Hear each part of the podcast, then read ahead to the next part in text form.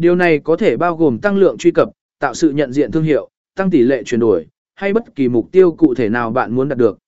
Xác định đối tượng mục tiêu của bạn, người đọc, khách hàng tiềm năng, hoặc khách hàng hiện tại mà bạn muốn tương tác thông qua nội dung của bạn.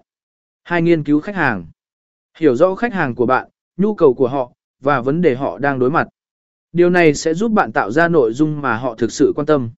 3. Xác định nội dung và định dạng. Xác định loại hình nội dung bạn muốn tạo, ví dụ, blog,